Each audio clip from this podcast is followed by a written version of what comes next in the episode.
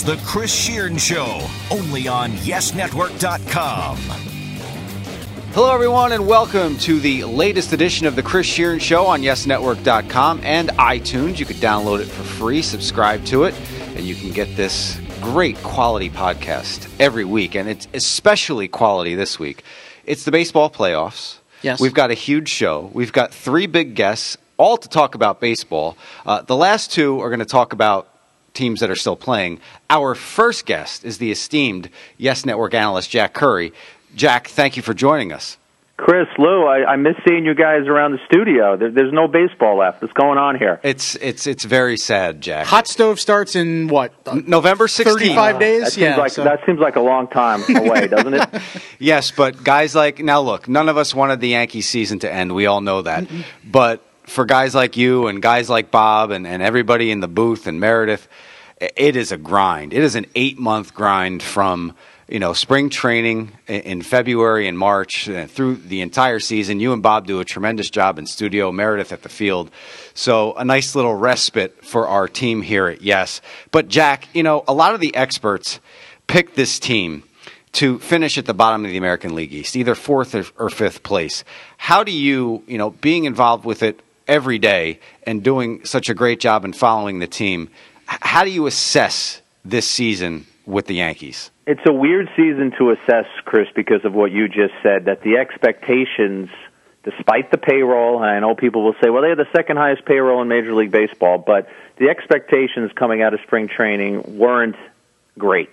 I don't think people thought that this team was going to make it to the postseason. Vegas had them over under at 81 and a half wins. So I told some friends of mine who are diehard fans, I said, all right, go by what Vegas says. If this is an 82 win team, you need things to go right. And I thought I mentioned some of the aging players. You need some of these guys to perform. Turn yourself into an 87, 88, 89 win team, and maybe you get into the postseason. Now, I'm not saying that I was a soothsayer, but in a lot of ways, that's what happened. You got A Rod's performance, you got Teixeira's performance. The bullpen, the back of the bullpen, we knew that was going to be solid. Their rotation, though it probably lacked the ace uh, quality, not probably, it didn't have an Arrieta or a Bumgarner. Their their rotation was pretty solid, and I think they gave fans a lot of things to be excited about. But Chris and Lou, the thing is, once you have the lead they had in late July, I think you change your thinking. You say, wait a second, now you've put yourself in position to do something in October so that that disappointing feeling comes with the way they ended the season, including the way they played in the wild card game. You mentioned the, the lead in late July, and that was, you know, we just went off the air with Joe Girardi's uh, post mortem press conference, for lack of a better word, uh, a little while ago on the air. And you mentioned that lead, and from the trade deadline on, the Yankees were a 500 team in August and September, one and three in October, and then lost the wild card game. So they they lost that entire lead and then some. The, the Jays won the division by five games. That's a 12 game swing in 10, 11 weeks. The Yankees not making a move at the trade deadline to bolster the team in any way outside of Dustin Ackley. Joe Girardi had his answer on that. Brian Cashman had his answers on that. How do you look at that and say maybe, you know, if only the Yankees had done X, what could have been the one X factor that could have kept them in the lead if they had gone out at the deadline and done something? Now, if we look at, at what they needed, Lou, I think I think the move that could have helped them, and they did pursue it, was if they were ever able to get Kimbrel in the bullpen. Now, you can talk all you want about Price, and he ended up winning, I guess, four games, or they won three of the four games that he started against Yankees. The Yankees weren't going to do that. They were not going to give up Severino, and I'm 100% on board with that. I don't think you give up six years of a of a player's future for two months. But if you were able to get Kimbrel, and we saw how that bullpen, once you had to move Warren out, we saw how it became soft in the middle. And if you had those three guys, four guys at the end, Wilson, Betances, Miller, and Kimbrel, I think that's the move that if they could have ever pulled that off, you wonder if, if things would have been different. I saw Cashman obviously revealed after the season that he could have had Zobrist for Warren and Ref Snyder. I think Zobrist is a quality player. He solves a lot of issues for you. You never know. The Yankees may go after him as a free agent after this season. I don't think I would have made that deal either. I like Adam Warren. They're still determining and deciding what they think Ref Snyder is. So I think if there was one move at the deadline, that bullpen move, I, I wonder if they wonder how that could have changed things.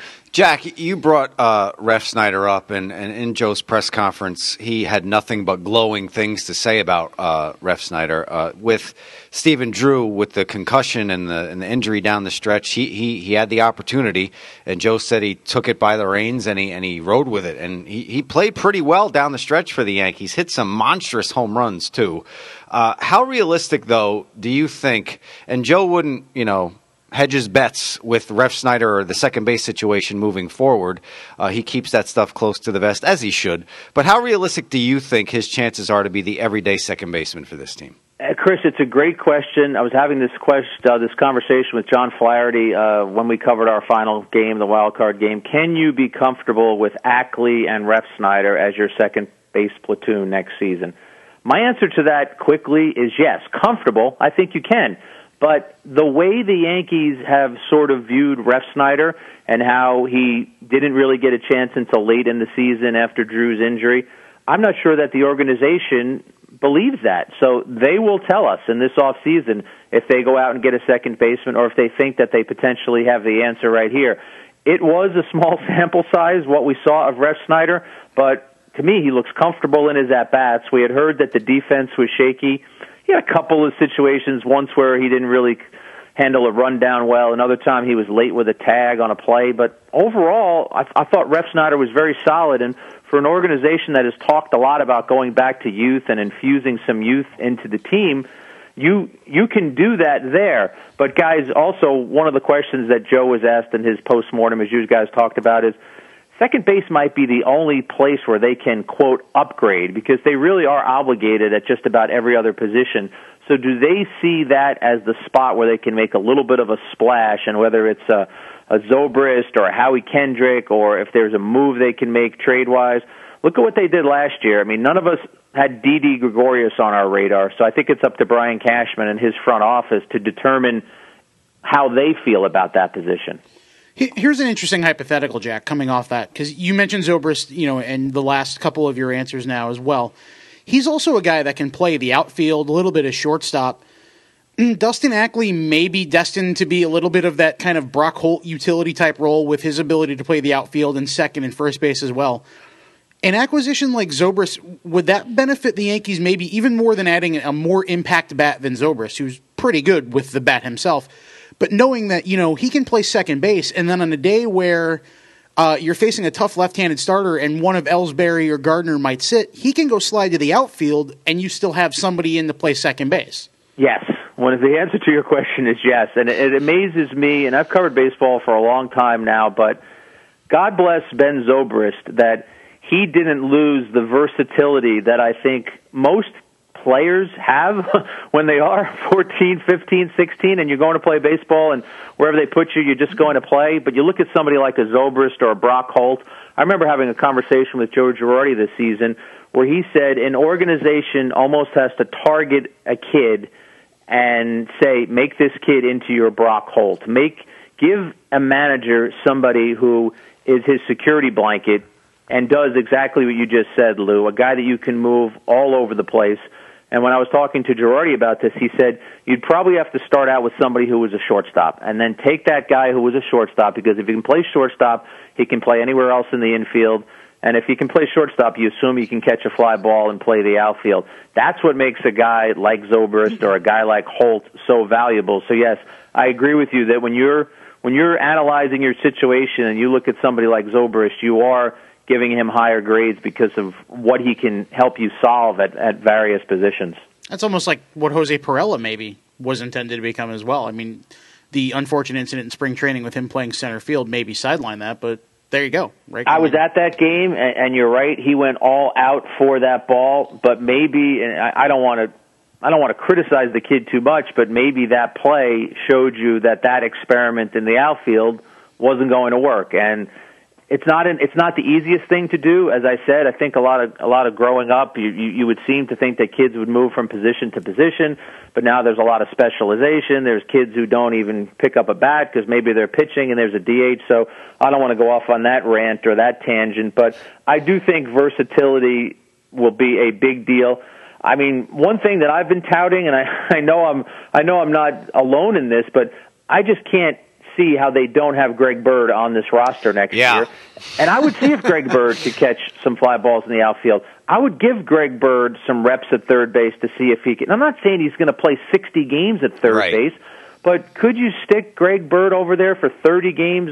If there's some way to get him at bats at other positions, so suddenly you're maybe putting four into three, four guys into three spots, and when two of those or those three players could be Teixeira a Rod and Beltran, who you're going to give some rest anyway, suddenly Greg Bird has 350, 400 at bats. Yeah, he gives you the versatility, and I think he's proven that he belongs up here, Jack. That's a tremendous point. And one of the things, another thing that Joe Girardi brought up in his press conference, and it was the resting of players. You know, this guy gets a day here, another guy gets a day there. He really did, especially with the bullpen. He he even asked the media at one point. He said, "How many pitches did Dellin have last year and this year?" He said he had five more pitches this year than he had last year. So he really he, he takes a lot of heat for the way he changes pitchers left and right and whatever and, and gets specialists out there to get get guys out. But when a push comes to shove, you look at the numbers, you look at the stats. That bullpen was not overworked. Maybe down the stretch they were out there a little bit more than they they should have been, but their overall numbers they weren't overworked. Now, as far as the position players, the guy that really comes up here, Jack, and the guy that's supposed to be the spark plug for this offense, and, and, I've been a huge proponent of this guy since 2005, is Brett Gardner when he was down in Staten Island.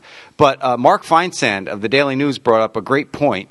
He said, you know, for a two month stretch, and it started when Gardner was still hitting the ball and, and having a, a good stretch, he wasn't stealing you know, Joe Girardi brought up the fact that he wasn't getting on uh, the last two months of the season, and, and that's one of the main reasons why he wasn't being able to steal, but he had the green light.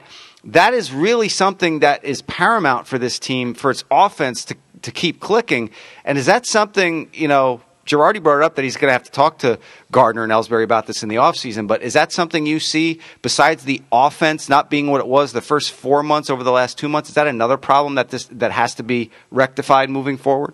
No doubt, and I think Brett Gardner, and I'll, I'll answer the stolen base part of it in a second, but I think Brett Gardner as a whole, be, he became a question mark for the Yankees in the second half right. because you look at those numbers and it's not the old small sample size, and you say, what happened? This guy had a good enough first half to make the All Star team. He's hitting 300. He's showing you some power, and then what happened in the second half? And I guess the one theory that a lot of people throw out there is he plays the game hard does does he wear down? And that's something the Yankees have to sit down in a room and get all their smartest people and their their medical people and their trainers and get and get Gardner involved. What is it? Does he need to be a five day a week guy? Does he need some some days off earlier in the year so that he is fresh late in the year? Girardi uh, Gardner talked at the end of this season, and Meredith was part of that interview, and you could see that he talked about how he was going to have a hard time letting this go, and I think he's disappointed in the way that he played at the end. A couple years ago with the stolen base thing, I remember asking him about this specifically, and he said the way their offense was constructed, and at that point Cano was on the team, he said, I don't want to get thrown out with Robbie Cano at the plate. Now, though I understand that, if every base stealer in the history of base stealing was worried about getting, if Rickey Henderson was worried about getting thrown out when Mark McGwire was up, if uh, I can go down the list. Right. You guys get my yeah. point. I think you have to have you have to have that side of you that's daring and that's aggressive. And this is a guy who stole 49 bases one season, and right, it became absent in his game, not not there at all. So I do think that's something the Yankees have to talk to him about and say this this is part of who you are.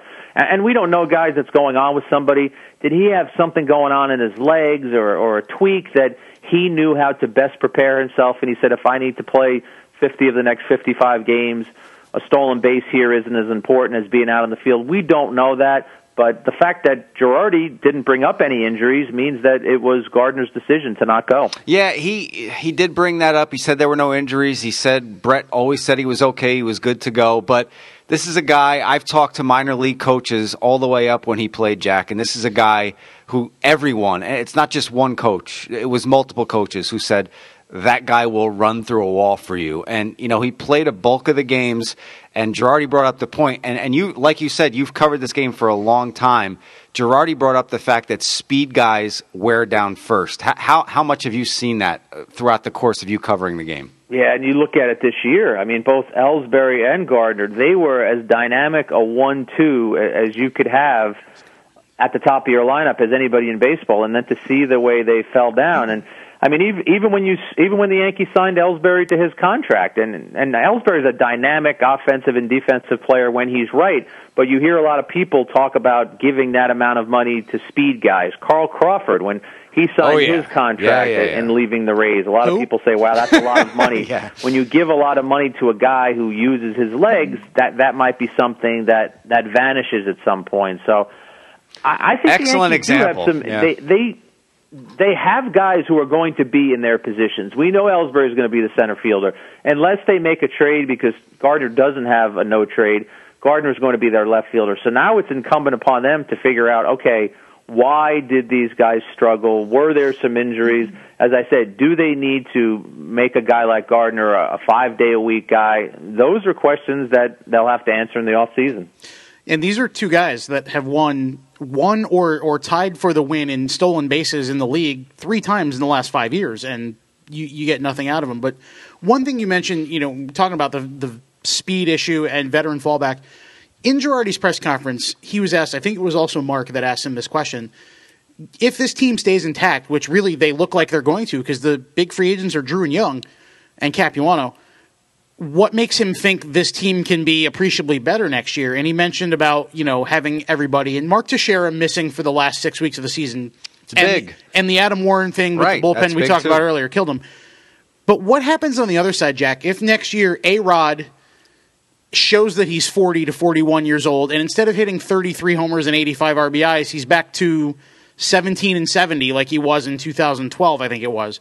What happens if that leg injury causes Teixeira to be a little more hesitant or, or however you want to look at it, and his numbers don't quite coincide with what he was on pace for, or Beltran etc. Then, then what happens if that becomes the mantra next year? 100% agree with you, Lou, and that's why when we all gather in Tampa in, in the middle of February, Teixeira and A-Rod were a question going into 2015. There'll be a question going into 2016 because I don't have the numbers in front of me, but they combined for what? Close to 70 homers and about 160 RBI. 64 do you homers, yeah. believe that they can do that again in 2016? I don't think the Yankees know that. And I think they're banking on it. I think they're hoping that they can. I will say this, with Teixeira – that was such a freak injury that I do think that he'll come back next year and be close to the same guy. Alex Rodriguez really stalled in the last portion of the season, so did his body have a a four to five month burst in it, and and he was so ready for that, and then did his body kind of give in on him? I mean, one of the most astounding numbers of the year, even as a DH, Alex Rodriguez played in 151 games. I mean, who, who would have believed that? yeah. But I think, in turn to what I would say to you, Lou, and maybe the Yankees are having these conversations, is I'm sure they're saying we've got to get more out of Gardner, we've got to get more out of Ellsbury, we've got to get more out of Headley. Uh, Gregorius really had a nice first season for them. He should get better. So I think they're looking at the reasons to believe that things will be better. McCann should be better than a 200 hitter in the off season, but this is why baseball is is wonderful because we could have this conversation a month from now, two months from now, three months from now, and we're not going to know until the players actually get out there and start playing the games. Uh, Jack, a lot of fans, especially down the stretch, you know, they would raise an eyebrow. Now, in a National League park, I'm going to bring up the, the, the Mets series at Citi Field. In a National League park, I, I get why Alex isn't out there, and Joe doesn't want to risk getting him hurt at third base or first base or having something go, you know, off the wall with him on the field. Uh, so obviously he doesn't play unless he, he pinch hits. But a guy like Brian McCann, and I'll take you back to that Friday night game, the first game that the Yankees lost to the Mets in that series. You're, you're in September. Every game counts. You're chasing the Blue, Blue Jays. And I know it was a day game the next day after a night game. But a lot of the you know those ubiquitous Twitter voices we always hear. the eggs, but, Twitter eggs. Yes, the Twitter eggs. But a, a, lot of the fans now, I don't completely maybe agree with some of the things they said and some of the, the, the vitriol they have for Girardi all season long. But you know, even I would raise an eyebrow. Uh, that maybe your best lineup isn't out there. And I know he's trying to get guys a day. But if I had, and I don't knock this guy a lot, but if there was one knock, maybe that would be it. Like down the stretch, if you don't have your best guys out there, you're not going to have that one game wild card. You're not going to be in the postseason. What do you, what do you think about that? I'll try and explain it this way, and this is what I've got from sort of both asking Joe these questions and then listening to him answer it or answer it to other people. I think Joe Girardi, and you heard him today. Let me. I'll put it this way: when he talked about Dellin Betances and how right. he had a card in his locker, and he knew Dellin's innings and pitches from last year, month to month. I think Joe Girardi goes into, and whether it's a week schedule or he looks ahead ten days or two weeks, and he has a certain way that he's decided that he's going to do things. And then I think for the most part, he sticks with that. So the the game that you just referenced, Chris, I think in his mind he was saying I'm giving McCann a day off. He needs it. And he's not thinking, wow, Yankees, Mets, the importance of this game, need a win. I think that's how he decides to manage that. If I'm going to give these guys days off, I'm going to have to stick to my plan, even if that guy hit three home runs the day before. Does it leave you open for criticism?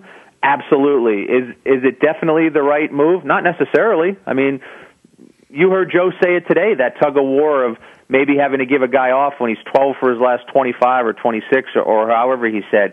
But I do think that the whole idea, and I go back to Joe Torre, and he said this a lot, putting your best lineup on the field, and that's what you said, Chris. And sometimes when you're in the midst of chasing something or hunting down a spot and you don't have your best lineup on the field, in part because it's to give somebody rest, yeah, sometimes that's tough to stomach. Well, that that's the one thing that that's another thing that I like about the guy is that he's consistent. The way you brought it up, he looks at chunks of games and he puts those guys into the positions he wants to put them in and if he thinks they need a rest, that's what he does. So it's not like he just comes up with it. He does it all season long. And another point I just wanted to hammer home here. And I know Yankee fans don't want to hear this because you know, Mr. Steinbrenner put out there that it's win the World Series or the season is a failure. I, I don't think you could look at it this season that way. I really don't think you can. And I think Joe Girardi gets a, a bum deal. Uh, for the past three seasons, I know they didn't make the playoffs the, the previous two in 2013 and 2014, but he really, and, and my dad used to say this to me all the time, especially when I played sports, you know, you can make chicken salad out of you know what and I think Joe Girardi, chicken, you know what, you know what I'm saying, Jack. But I think Joe Girardi has had done that in 2013 and 2014, and he took a team that wasn't supposed to sniff the postseason and got them there this year. I, I think that should count for something. Whereas you look at a team like the Astros, who are now in the ALDS, they beat the Yankees, but they went through 300 lost seasons. Is that something the Yankee fan wants? I mean, that that's my point. You know, I was having that discussion uh, with my wife last night. Actually, we were talking about the Astros, and she's a baseball fan, but she doesn't read Baseball America. So she said to me, "Where where did the Astros get all these good young players from?" And I explained the whole draft process. Right. And this is not to rag on the Astros; they're a great organization. They deserve everything they've accomplished. But I sort of was making the point that you're alluding to right here: is it's not easy to be in the Yankee organization and say, "Oh yeah, you know what? We're going to lose 90 games this year." Right. I think you've heard members of their organization, whether it's Brian Cashman, Randy Levine, Hal Steinbrenner, that's not something that the Yankees are are looking to do.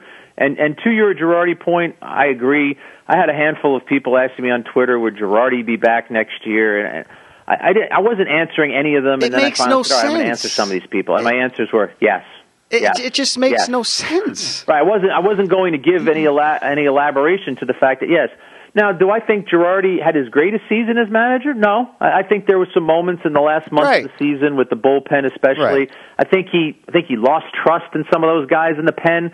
So I think he was searching for answers. That's what managers do. They search, and a lot of times I think managers, when the when the the games become tougher I think smaller sample size becomes what you go with. I mean, who who saw Rob Refsnyder starting at second base in the wild card game right. when in September he was basically a bench player, a guy who just got called up to observe. So Right. I, I agree with you, and and I I will go back to this though, Chris. I was thinking about this this morning.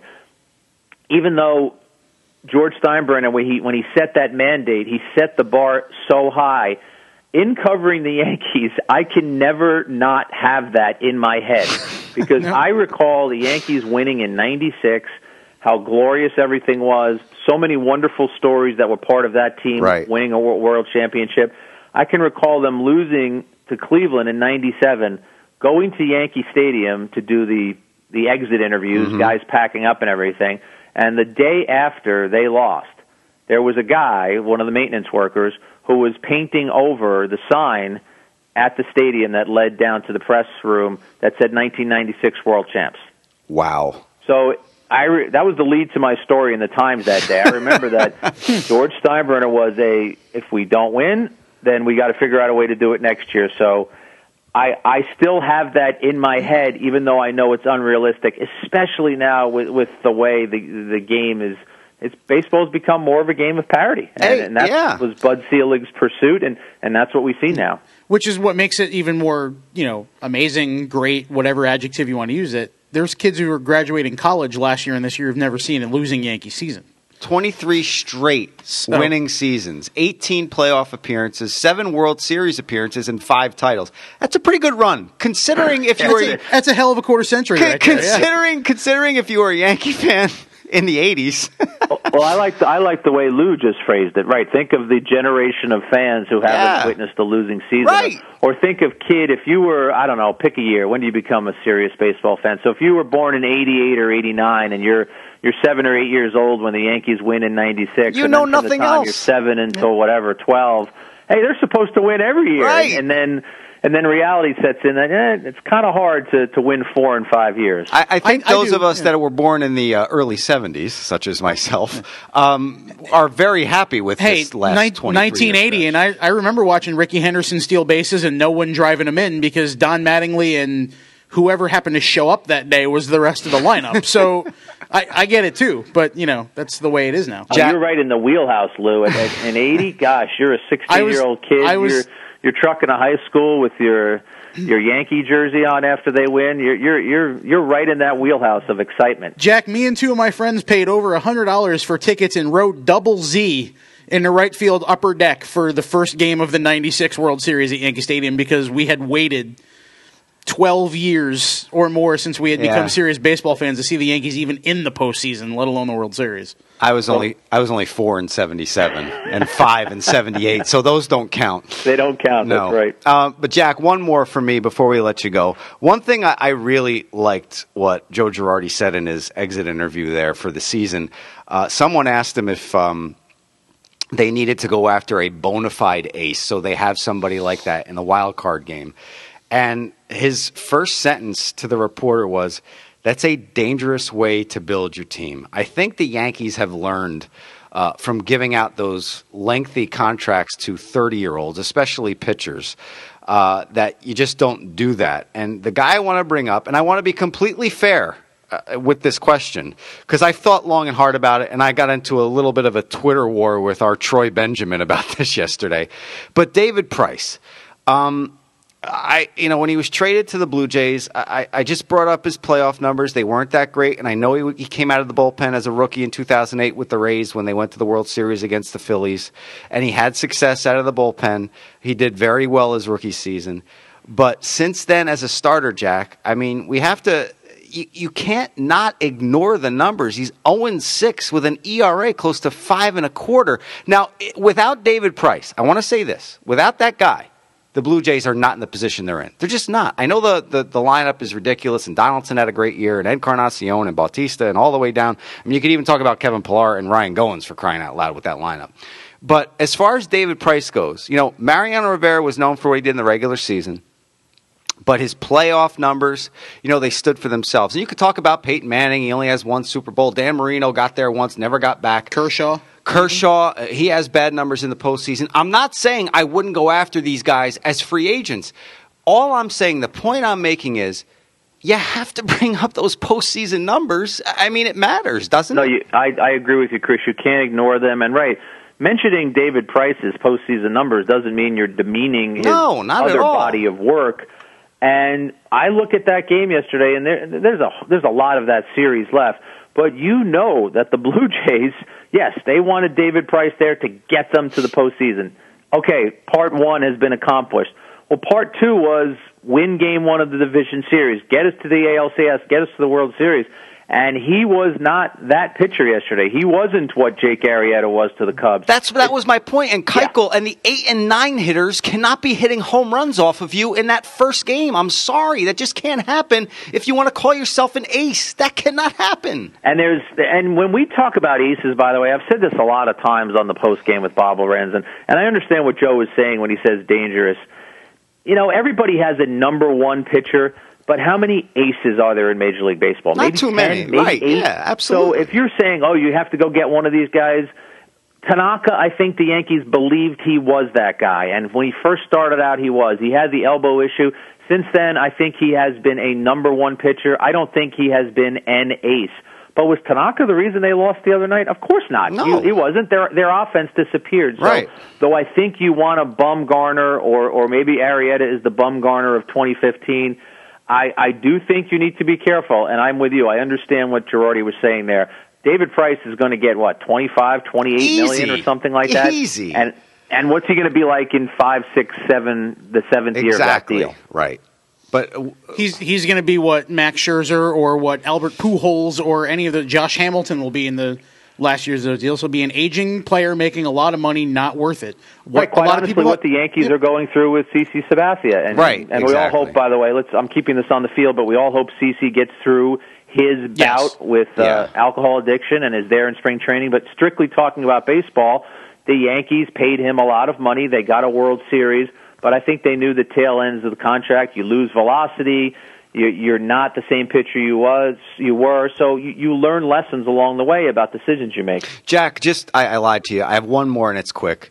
When's the last time you saw? And I know Bumgarner last year, but before him, I mean, Arrieta has been downright otherworldly. I mean, this guy since August fourth has an ERA of I think .37. When's the last time you saw dominance like that? I mean, maybe uh, just off the top of my head, maybe Hershiser in '88. I Okay. mean, I, I don't That's know. fair. That, That's I don't fair. know that I could think of anybody.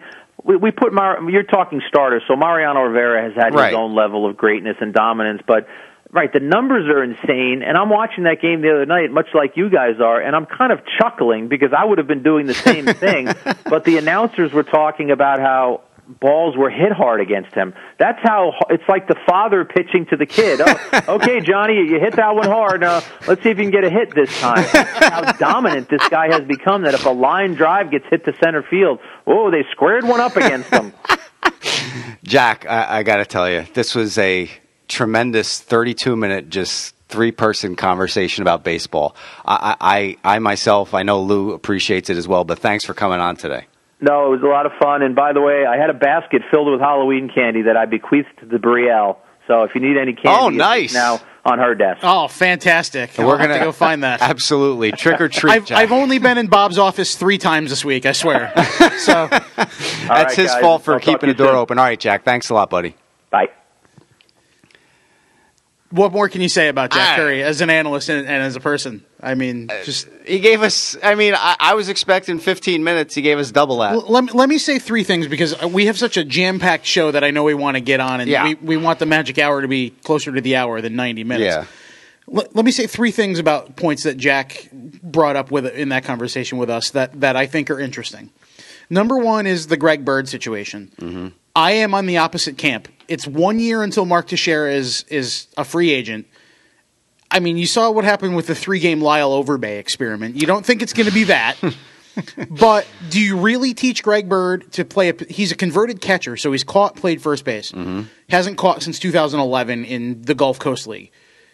Do you really want to teach him to have some flexibility when come 2017 he's probably your everyday first baseman for maybe the next 10 15 years that's that's kind of a tough trade-off so i don't necessarily agree It is. I do think, however, that he could benefit from being on the bench and playing, you know, DHing once or twice a week and playing first base once a week. So maybe he only plays three games a week, and there's development to be had, but maybe for at least part of the season that helps.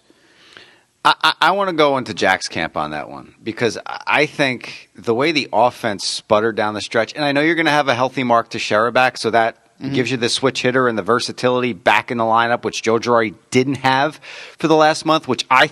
I think I th- I had Jeff Quagliata yes to research and uh, Seth Rothman work on these numbers with Teixeira in the lineup. Left-handed pitchers, I think we're eight and fourteen. Yeah, and without him, they were nine and five or Yes, something like that. I saw those eight same and numbers. five. Yeah. Yep. So if you if you think not having that guy in the lineup, especially against lefties, didn't matter, you're wrong. You're you're dead wrong. So I- just don't see how you could have a guy come up here. He's not Kevin Maas. No. and, and it's not a knock on Kevin Maas either. He was a major league player. He was. Yep. So I can't knock the guy. He, he made it up here, and, and he was pretty impressive that first year he came up too. Sure was. Uh, but Greg Bird is a guy that Lou just said he's your everyday first baseman as soon as Mark Teixeira's contract runs out. I did hear some callers on MLB Network Radio kind of suggesting maybe the Yankees try Trade to trade picks. Mark Teixeira. Yeah, But it's not. gonna why would you want to do that? You're not going to do that. If if anything, right field because of Beltran, then maybe you put him in right field once a week, first base once a week, DH once or twice, and he plays four days a week. Maybe I, I can see that. but, yeah, but you, spell. Alex, you put him in right to spell Carlos. Uh, Point number two is what you mentioned about Betances, and I wrote this down because I looked it up and I tweeted it as soon as Girardi said it that Betances threw five more pitches this Mm-hmm. year than he did last year, and he mentioned the he was shut down the last week Yes. once the Yankees were out of it. Last he wasn't year, pitching. right. Yeah, he threw six less innings this year. So he threw 90, 80 so he threw 84 84 this versus. 90. But he made four more appearances this year. He pitched in 74 games versus 70 last year. This is why I don't believe in innings limits. Th- this number is why I don't believe why I don't think innings limits are Four more appearances, Four more six appearances, less six innings. less innings, five more pitches. So what's more important? Is it the innings where he's pitching too much in any given time?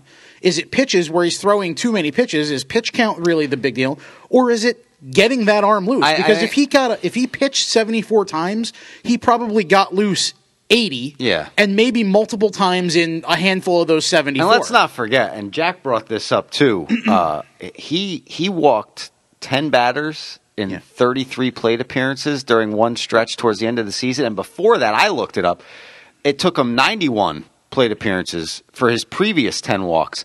So he basically turned into David Robertson, where he would load the bases And then on- yeah. and then strike out the and his. ERA was still one point five. I mean, Right, so, right. That's know, what Joe brought up. He's like, it's not like the guy had a four ERA, but he did become human, Right. as Joe Girardi said. And I think Lou, it was because the circle of trust, as your boy Axisa brings up all TM the time. Mike Axisa. Um, I think it was that circle of trust that Girardi just said, you know what, we need to win these games. I can't go to anybody else. I need Dellin. I need Andrew. Yep. And if I need Dellin to throw two innings or two and a third, I got to go to him and then or get four more innings out of right the troika in, exactly. in the wild card game. And right, Wilson. That that trichotomy of innings versus pitch count versus use. Look at you with the big word. trichotomy. I, I changed dichotomy into a word that doesn't uh, Exist. doesn't But that brings me into my third point, and something that Jack mentioned about how Joe plans maybe plans things out and knows and whatever and sticks Mm-hmm. to it. That was a great point. That was a great point. However, that exactly illustrates why so many people who aren't necessarily in the know, for lack of a better Right. word to put it,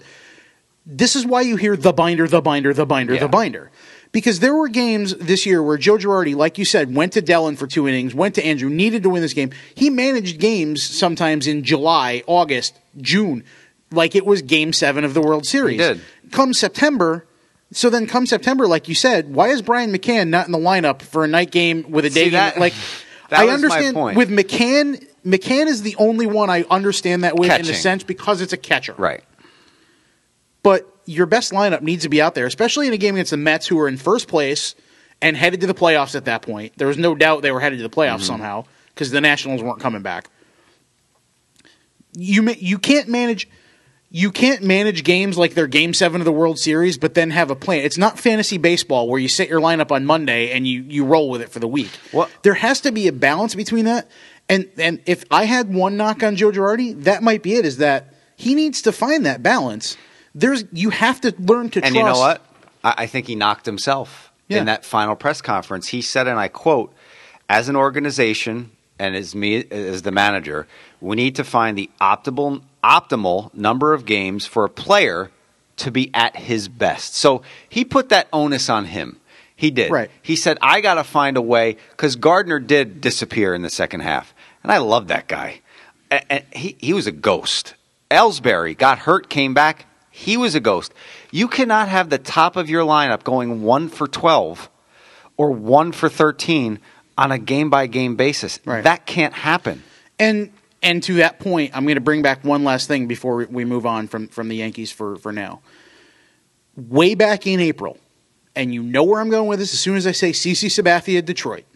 Way back in and April. what did I say? Way back in April, I said that's a game where when he's got that pitch count, that this is where you leave him in and find out what he's got. And what did I say? What did you say? Take him out. Take him out. Go to the bullpen. Right.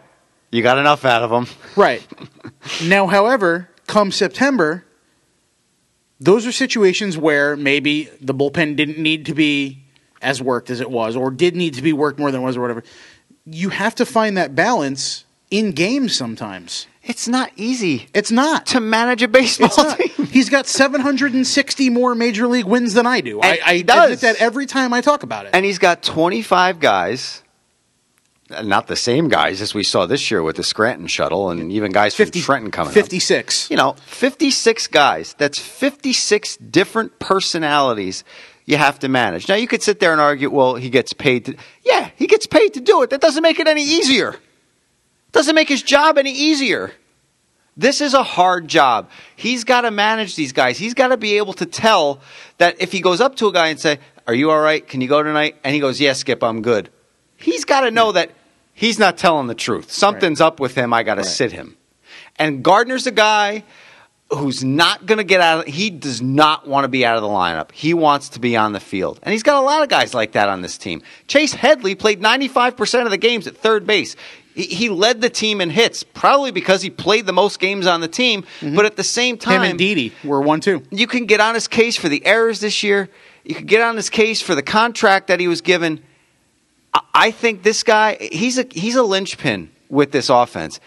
You could talk about Ellsbury. You could talk about Tex and A Rod. Like you said, they have to come back and have similar seasons next year for this team to be uh, successful. But I think Chase Headley, he, he's that he's that catalyst. Not only in the field does he have to get better, you know, he's got to go back to his Gold Glove days out in San Diego. He's got to he's got to be better at the plate, Lou. And, and he, he admitted this, and, and I'm going to spoil. but he's a gamer. He is a gamer, and he's a hell of a guy too. If you Yes. talk to him, and, let, let me say this: we have this weekend coming up on YesNetwork.com. Uh, AJ Herman and I did uh, what we're calling a series of exit interviews. We talked between the two of us, Meredith, and and the Yes cameras, what they caught in the locker room, and various things. Uh, I think 20 guys that are broken down into 14 interviews. It's 17 or 18 guys broken down into 14 interviews. Chase Headley will be on Saturday or Sunday. And I point blank asked him, I said, how do you evaluate? You know, you, you had the highest batting average you've had since that monster year in San Diego that now looks like an outlier. Yet you had your worst season defensively, especially the first half of the year. So I asked him, you know, balancing all that, how he evaluates 2015. And his answer was brutally honest. He said, defensively, he's like, you know what, that didn't go as I, I got to be better than that. Like he just flat out said, I have to be better than that. I thought I reined it in a little bit towards the end, which he did. A lot of, 75% of his errors were in the first half. Right. Um, and then offensively, he's like, you know, I, I, I saw some positive things. I'd like more power, more doubles, more home runs. He's like, you know, hopefully that'll come. But he's like, I didn't. I think his exact words were, "It didn't go as I hope as I would have liked, but it never does. So I have to work within that." Agree or disagree? He, he's the type of player that is going to run out there every day, whether asked to or not. And without Joe Girard, Alex Rodriguez played two games at third, one game at 1st mm-hmm. There's not a lot of other guys on that team that could play third. Stephen Drew and or Brendan Ryan played Headley, 10 between them. Headley knew that, mm-hmm. and I think he Uh, not only did he need to take the bullet, he took the bullet, mm-hmm. and, and he ran out there every day. And I think maybe Headley could have used a couple more days off. Here's the thing with that. Could Gregorius have used a day off every now and again? Yes. And you had two other shortstops on the roster all year, one in Drew, and then one in Brendan Ryan or Gregorio Petit was there at the beginning of the year. Right. You know, he, he could have. Could Alex have used more days off? Of course. He's 40 years old. But mm-hmm. you saw every time the Yankees played a road interleague series, and A Rod was limited to either a pinch hitter or a spectator because that's all he did in came any back, road interleague game. and the next he series- came back in the next series or two and was a monster Right. again. The one thing I didn't like was uh, that Minnesota game. Didn't he have two homers? Three homers, Three homers, in and that was a game that John Ryan sent one flying right in the game, Right, and then the next day, Arod was off. Which, again, that one was three homers or, or not. That, that's the another instance where I'll defend Girardi's like plan. He's forty. He's 40. It's a day game after a night game, and he just had a huge game. Like, there's nowhere to go but down from that. So, okay. True, true, but there are fans out there. And I forget if they were I think they faced Ricky Nolasco in that game, so I don't think it was a lefty righty switch either. But, you know, same thing. Murphy, Uh, Murphy caught, McCann played the day Yeah, game. I'm not gonna. I'm not gonna nitpick. I'm Right. just telling you what fans came up to me and asked, and I really didn't get on them then, so I'm not going to get know, on them now. Again, there is optimal situations. You know, if you're facing a lefty in a night game and then a righty in a day game the next day, that's where Murphy catches and McCann, you know, catches the next day. That, there, there's ways to do it, but it's it's going to be interesting. And before we wrap up the, the part one of the two part show here, I think this is where we're going because we're at 45 minutes, so we can make this two shows this week. that's fine. Okay. Um, before we wrap up part one of the Magic Hour, there's going to be one interesting. We mentioned the Zobrist thing. We mentioned maybe an impact bat at second base. You got Bird in the mix, whatever. Here's what interests me about what's going to happen this offseason. Other than the fact that the 40 man roster, there's a lot of hard decisions. There's a lot of guys in AAA that are, or even Double A in a couple cases, that are coming up against eligibility and you know, do you protect Ben Gamel? Do you protect Jake Cave when you've got Mason and Slade? Do one Right. of those guys go? Who came up and made a- made an impact? Do you trade Gardner? All this stuff that we mentioned. Before they got hurt, Masahiro Tanaka has an opt out clause in his contract after next year. Michael Pineda is into arbitration, so barring a long term extension, he's on like a two to three year leash in terms of, of team control. right? Uh, Eovaldi's in the same boat as Pineda. He's, I, I believe, a year further ahead because Pineda missed all of 2012. How did he not come into the conversation when we talked to Jack? I mean, that was a big loss for them too. That brought Warren back into the starting. we sort of beat around it without mentioning Yeah, Evaldi yeah, by yeah, name. yeah. Um, but you know the thing that's going to be interesting with all that, you know, you have Severino, you know, you got CC for one more year, and then as long as it's not his shoulder that causes problems in seventeen or next year, his seventeen option vests. So you've got him for one to two more years, whatever you know you want to use him in the role. Is this a team that goes out and looks at a Jordan Zimmermann, a Jeff Samardzija, a David Price, a high level, or is this a team that goes out and looks at getting someone like a Brett Anderson, who pitched well for the Dodgers this year, or someone in that tier who maybe gets because of market value versus need gets a Brandon McCarthy contract, you know, three four years at ten to twelve a year. The Hiroki Kuroda contract I bring up all the time, where if it was three for forty eight off the bat, people would have flipped. But his one year deal's all I heard Sonny Gray too, Yeah. but you'd have to trade for him. Right. Or is this a team that goes out and says, you know what? Three years ago, we got Freddie Garcia and Bartolo Colon to fill in, and you know they had the, the shuffle with them and Hughes in the four or five spots. Is this a team that goes out and tries to find two or three guys like that, like a Capuano? Not saying Colon or Capuano specifically, but guys like that that are like this is a four or five starter at best, a swingman at worst, and you know that way does Warren become a starter and you go out and you look for an impact middle reliever? I think if you do put You him know? back in the rotation, you need to go look for him, an impact personally. I mean, personally, to me, from the conversations I've had with Adam, including the exit interview we did, Mm-hmm. which we'll run this weekend as well, from what we've seen this year and how we've seen him, Adam Warren should be a starting pitcher for the New York Yankees. And I think Brian Cashman agrees. He said we look at Warren as a starter. And then he went in and kind of said that the same thing this year. We'll stretch him out. It'll be a starter in the spring, this, that, the other.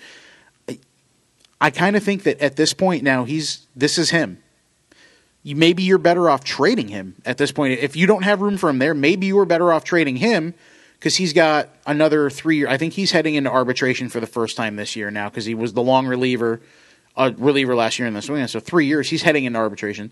Maybe you're better off trading him too if that's going to be the case. It's it's going to be an interesting offseason of little moves for Brian Cashman, not necessarily major impact. and you could start tracking those little season uh, off-season moves or big off-season moves on November 16th. Yankees hot Uh, stove. that is a Monday. Yankees hot stove right here on Yes. See what we did there? Yeah. Synergy. And I think that's going to wrap up uh, part one of a two-part Chris Shearn show Okay. for this week. The other two guests will be on part two. Yes. We won't spoil who they are because maybe No. you listen to that first. You never Right. know. You can listen to it anywhere you want. They're going to go up at the same time. Exactly. It's a good good idea out of you. Sometimes I got one. I'm good for one a week. So. But I, I gotta once again thank Jack Curry for coming on. He he gave us a great half hour of podcast material. It was fantastic. So I thank him. We got to get him on more. Yes. Next season and in the off season. and as throughout well. the off season, you know, we tape on Thursdays. Hot Stove tapes on Thursdays. Maybe we'll get Jack up here one day and just and do that. How about that? sounds good to me. How about that? I'm sure he'd be down for it. All right. Let's ra- let's put a cap on the Yankee season ourselves. Okay. We got ten minutes before we reach the magic hour. Well, We'll that's fine. We're, we're no, we're, we could we could we could let it go, as Elsa says. Put a cap on the Yankee season ourselves. You, you'll know all about that. Oh, I, see, have, I I went to the movie theater when you have see the Frozen. kids. Oh, okay. I didn't. Need, I don't even need kids. I went to see it. Not- good for you. Yeah. Um, here's my cap on the Yankee season. I think they overachieved a little bit, not much. Like you said, 82 wins, 81, 82 wins in Vegas. They won 87. They won 84 and 85 the last two years. Maybe they overachieved. If they don't, Im- but if they don't improve markedly next year, I think Joe Girardi's in trouble. Yeah, I, I, I agree. That's with- my cap on I season. agree with that too. Uh, again, I'm going to reiterate what I said to Jack. Would you rather have three 100 loss seasons while the team completely rebuilds? Well, you're never going to have that because that kind of thing will not happen in New York anymore. Right. Just it just won't. It, it can't. It, it's the largest market in the country. Mm-hmm. But he, here's my cap, and I've said this on Facebook and Twitter and everywhere. I don't know what you know section you fall into, what group that you stomp your foot in. And there's two groups. There's the one group of Yankee fans who beat their chest and say we have to win the World Series every year or it's a failure. Okay, I'm going to group everybody or the people into that one. Then there's also the other group, the glass half full group, which never exists when you're rooting for the New York Yankees. It's either all or nothing. But Right. there are some people in that other group. I tend to fall in the latter group. And this is why. This team was not supposed to do anything. I know they had a seven game lead, and Jack brought that up and said that's when all the bad feelings start rolling in. But the Yankees got Dustin Ackley, while the Blue Jays got, David Troy Price. Tulowitzki, David Price, and And let's not underestimate Ben Revere. And let's not underestimate Latroy Hawkins and Mark Lowe and either. Latroy, Ho- yeah, yeah. I mean, they made a ton of moves. Alex Anthopoulos went for it. Brian Cashman, to his credit, and he deserves credit here, he didn't trade away the farm in order to go after one World Series championship. This team, with the talent they have in the minors, and I don't know what they're going to do. I don't know what their plan is for this offseason. They'll they'll make some signings. Cashman has to improve the bench. He said that himself. Mm-hmm. I just think with the talent they have in the farm system, this team not is, but could be set up to compete for a decade. Yep. Wouldn't you rather that as opposed to going after one World Series championship? And and put this into your pipe and smoke it, those glass half empty fans. If Mark Teixeira doesn't get hurt, if Nathan Eovaldi doesn't leave the rotation, this team doesn't win 87 games. It's probably what, good- What was, what was Texas War that you Texas told me? Texas War was like four something. So that's five wins above replacement right there. Add in Eovaldi, maybe they win 92 93. Maybe they don't go one and six de- during the final you know week plus. Ivan Nova, and I know he came back from the surgery, and Michael Pineda, their last couple of starts, they, I'm, don't mean to insult them, but they weren't. I mean, Pineda was terrible in September. Let's just flat out say it. Pineda the last two starts, he had an ERA over 10. Pineda was terrible in September. This and against Nova, the Red Sox and Orioles. And Nova, if you take his season in two halves, the first eight or nine when he came back, and then the second half, he was a much different pitcher too. It, And Again- that hurt. Not having Eovaldi hurt. Putting Warren back in the rotation hurt the bullpen. All these things hurt. And everybody wants to blame Joe Girardi. He did his best trying to make chicken salad out a chicken you know what. And I think, Lou, and I'll take crap for this, but I think once again, for the third year in a row, And for the 23rd year in a row, the Yankees had a winning season. And this year got back to the postseason. Was it one game? Yeah. But guess what? It was one more game And than it's this team was supposed to play. As Joe said, there's 10 other teams that would have loved to be in that position that weren't. Exactly. Including the Twins and Angels, who were so close, and the Indians. You know what? The, the ultimate the ultimate answer to not giving up the farm versus what the Blue Jays did, and even the Royals, because they gave up two pretty good pitchers right. to get Johnny Cueto, Cueto.